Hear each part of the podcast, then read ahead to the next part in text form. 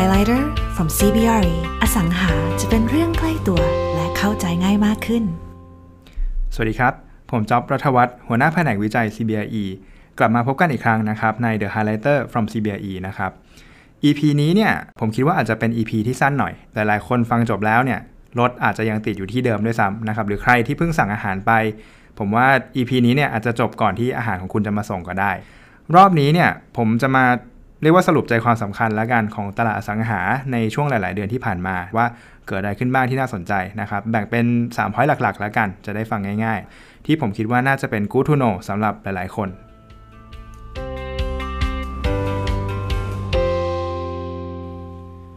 ผ่านมาถึงครึ่งปีของ 2564 กันแล้วนะครับ ผมคิดว่าสถานการณ์ที่เราเจอกันอยู่ทุกวันนี้เนี่ย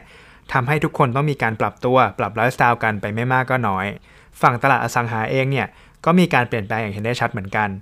โดยเรื่องแรกเนี่ยก็คือเรื่องของตลาดออฟฟิศนะครับ ผู้เช่าเนี่ยก็ยังคงมีการลดพื้นที่ลงอยู่นะครับเพื่อลดภาระค่าเช่าต่างๆ แล้วก็ยังมีอีกกลุ่มหนึ่งเนี่ยที่เขาตัดสินใจที่จะย้ายออกไปอยู่ตึกนอกเมืองที่ค่าเช่าต่ำกว่าทำให้ Net Take Up เนี่ยครับหรือพื้นที่สำนักงานที่ถูกเช่าใหม่ ในไตรมาสแรกของปีนี้เนี่ยกลับไปติดลบอีกครั้งหนึ่ง หลังจากที่เราสามารถ recover กลับมาได้นะครับในไตรามาสสุดท้ายของปีที่แล้ว ลง่าย ๆก็คือนะครับมีการลดขนาดพื้นที่เช่ามากกว่าการเช่าพื้นที่เพิ่มขึ้นใหม่นั่นเองทำให้อัตราการเช่าโดยรวมของกรุงเทพเนี่ยอยู่ที่ 90.1 ลดลงจากไตรมาสที่แล้วเนี่ย0.5%ด้วยสถานการณ์ที่เกิดขึ้นตอนนี้นะครับแล้วผมเชื่อว่าเราคงต้องอยู่กับมันเบรกสักพักเนี่ยเรื่องของเศรษฐกิจที่ไม่ค่อยจะดีเท่าไหร่นะครับหลาย ๆ ธุรกิจเอง ก็กลับมาทำงานแบบเดิมไม่ได้ รวมถึงสป라이ที่กำลังจะเข้ามาในตลาดอีกมากกว่าล้านตารางเมตรเนี่ย ผมเชื่อว่าตลาดออฟฟิศน่าจะกำลังเดินเข้าสู่ช่วงเวลาที่ค่อนข้าง challenging มากๆอยู่ แต่ถ้ามีผู้ประกอบการฟังอยู่ อย่าเพิ่งหวั่นใจนะครับ อันนี้ผมอยากให้มองว่าจริง ๆ แล้วเนี่ยมันเป็นโอกาสของตลาดออฟฟิศแบบหนึ่งนะครับที่จะทำ make over ตัวเอง ครั้งสำคัญก็ว่าได้ สิ่งที่ดีอย่างหนึ่งเนี่ยก็คืออย่างที่เรารู้กัน remote working นะครับหรือว่าการ work from home เนี่ยรวมถึงการพัฒนาของระบบขนส่งมวลชนด้วยนะครับอาจจะทำให้บริษัทต่างๆเนี่ย ไม่จำเป็นจะต้องมารวมศูนย์กันอยู่ในกลางเมืองอย่างเหมือนเมื่อก่อนนะครับที่เราต้องมาอยู่กันเฉพาะในโซน CBD นั่นแปลว่าถ้าคุณเองเนี่ยเป็นเจ้าของอสำนักงงานนอกเมืองละกันนะครับที่เป็น non CBD location เนี่ยก็อาจจะมีการวางแผนหรือการปรับ offering นะครับที่จะทำให้ตัวเองเนี่ยพิเศษกว่าคู่แข่ง เพื่อสร้างความแตกต่างให้กับพื้นที่ของตัวเอง ให้กับตึกของตัวเองเนี่ยให้ผู้เช่าสนใจนะครับแล้วก็เข้ามาเช่าพื้นที่ของเรามากขึ้น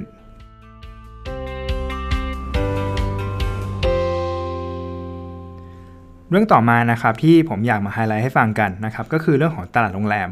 ถึงแม้ว่าอัตราการเข้าพักเนี่ยหรือว่า occupancy rate ในช่วงไตรมาสแรกของปีนี้เนี่ยจะค่อยๆดีขึ้นนะครับหลังจากที่เราเจอตัว second wave ไปเมื่อตอนเดือนธันวาปีที่แล้วเนี่ยแต่ผมคิดว่ามันก็ยังไม่ได้อยู่ในระดับที่เราจะดีใจได้เท่าไหร่นะครับ โดยอัตราการเข้าพักเฉลี่ยของ 4 เดือนแรกของปีนี้เนี่ย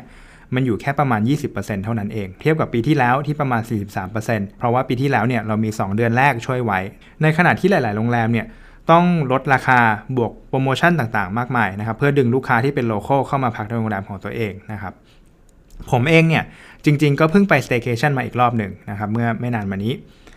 แล้วโปรโมชั่นจากที่ผมได้จองตรงกับทางโรงแรมเนี่ยเรียกได้ว่าคุ้มมาก ๆ เลยนะครับเหมือนได้ ห้องพักฟรีๆ จ่ายแค่ค่าอาหาร 3 มื้ออย่างเดียวเลยนะครับ เพราะฉะนั้นเนี่ยผมคิดว่าถ้าอาทิตย์ไหนที่หลายๆ คนอาจจะ work from home มานานละ เบื่อบรรยากาศที่บ้านที่ห้องแล้วเนี่ยอลองมองหาดีลดีๆ อาจจะไปพักโรงแรมที่ยังค้างอยู่ใน bucket list ใน wish list ของเราเนี่ยลองดูนะครับแต่ข้อสำคัญอีกอย่างหนึ่งของตลาดโรงแรมปีนี้เนี่ยก็ยังคงเป็นเรื่องของจำนวนนักท่องเที่ยวต่างชาตินะครับที่จะเข้ามาในประเทศไทย ถ้าเทียบกับปีที่แล้วเนี่ยเรามีนักท่องเที่ยวเข้ามาเนี่ยทั้งหมดประมาณ 6.7 ล้านคน ในไตรามาสแรกของปีนี้เองเนี่ยเรามีทั้งหมดแค่ 20,000 คนนิดๆเท่านั้นเอง แถมด้วยเรามี third wave อีกรอบหนึ่งนะครับที่เราเจอในช่วงสงกรานที่ผ่านมา ก็ตัวนี้เนี่ยจะส่งผลต่อโรงแรมทั่วประเทศเลยทีเดียวนะครับตัวเลขของอัตราการเข้าพักในไตรมาส2นะครับที่กำลังจะออกในอีกไม่นานเนี่ยผมเชื่อว่าอาจจะต่ำกว่าในไตรมาสแรกอีก ดังนั้นอย่างที่ผมพูดไปก่อนหน้านี้ ถ้ามีเวลาถ้ามีโอกาส ก็อยากให้ไปช่วยอุ่นหนุนโรงแรมกันนะครับ ลองไปทำสเต y c a t i o n กันนะครับ จะได้เป็นการชาร์จแบตไปในตัวด้วย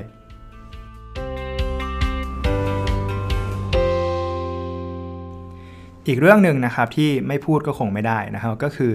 ข่าวที่หลาย ๆ คนอาจจะได้ยินกันเยอะมากในช่วงนี้นะครับก็คือเรื่องของมาตรการชั่วคราวในการอนุญาตให้ชาวต่างชาติเนี่ยซื้อบ้านในเมืองไทย แล้วก็การเพิ่มโควต้าของชาวต่างชาติ ในการซื้อยูนิตในคอนโดมิเนียมเนี่ย มากขึ้นนะครับ แล้วก็มีการยืดสัญญา leasehold จาก 30 ปีเป็น 50-70 ปีด้วยเหมือนกันนะครับ ซึ่งตัวนี้เนี่ยยังไม่ได้มีอะไร confirm ออกมานะครับ เป็นข่าวที่เราอ่านเจอกันเฉยๆ แต่ก็อาจจะเป็นสัญญาณหนึ่งว่าทางภาครัฐเนี่ยเริ่มตื่นตัวเรื่องนี้กันมากขึ้น ซึ่งจริง ๆ แล้วทาง CBRE เนี่ยเราเคยพูดเรื่องนี้เนี่ยเมื่อปีที่แล้วนะครับว่าหนึ่งในสิ่งที่จะทำให้ตลาดที่อยู่อาศัยเนี่ยกลับมาฟื้นตัวได้ดีเนี่ยก็คือเรื่องของการดึงผู้ซื้อชาวต่างชาติกลับมาให้เร็วที่สุด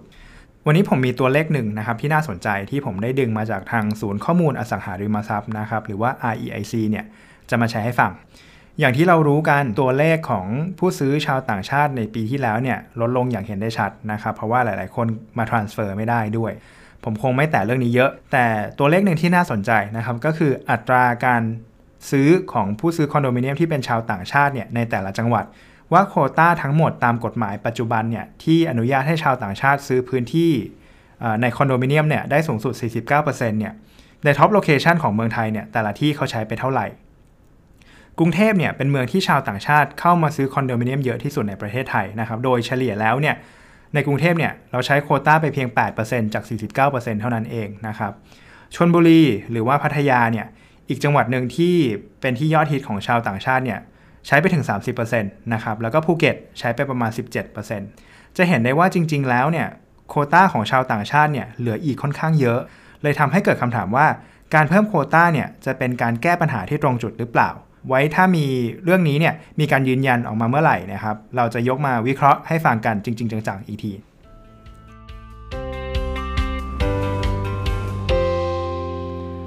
จากมุมมองของคนที่อยู่กับตัวเลขแล้วก็ Data ทุกวันอย่างผมนะครับ ต้องยอมรับว่าการ forecast ตลาดในช่วงปีที่ผ่านมานะครับแล้วก็รวมถึงปีนี้ด้วยเนี่ยน่าจะเป็นช่วงที่ยากที่สุดเท่าที่เคยเจอมาแล้ว ตลาดเองแทบจะเปลี่ยนทุกอาทิตย์เลย เรียกได้ว่าความแน่นอนเนี่ยคือความไม่แน่นอนจริง ๆ แต่เราก็คงต้องจับตามองตลาดกันอย่างใกล้ชิดต่อไป EP นี้เนี่ยผมฝาก 3 เรื่องนี้ให้ไปติดตามกันต่อแล้วกันนะครับว่า หลังจากที่ทางภาครัฐเนี่ยมีแผน roll out ของวัคซีนที่ aggressive มากขึ้น รวมถึงตัวการเปิดภูเก็ต Sandbox เองนะครับแล้วก็การค่อยๆ ผ่อนปลนมาตรการต่างๆเนี่ยสำหรับธุรกิจร้านค้าแล้วเนี่ยตลาดอสังหาในช่วงครึ่งปีหลังเนี่ยจะเป็นยังไง ความเชื่อมั่นแล้วก็เม็ดเงินที่จะหมุนในตลาดเนี่ยจะเพิ่มขึ้นมากน้อยขนาดไหน โครงการจะกลับมาเปิดตัวกันมากขึ้นหรือเปล่า อันนี้คงต้องมองเกมยาวๆกัน ช่วงนี้เนี่ยถ้ามีอะไรที่อาจจะ cheer up เราได้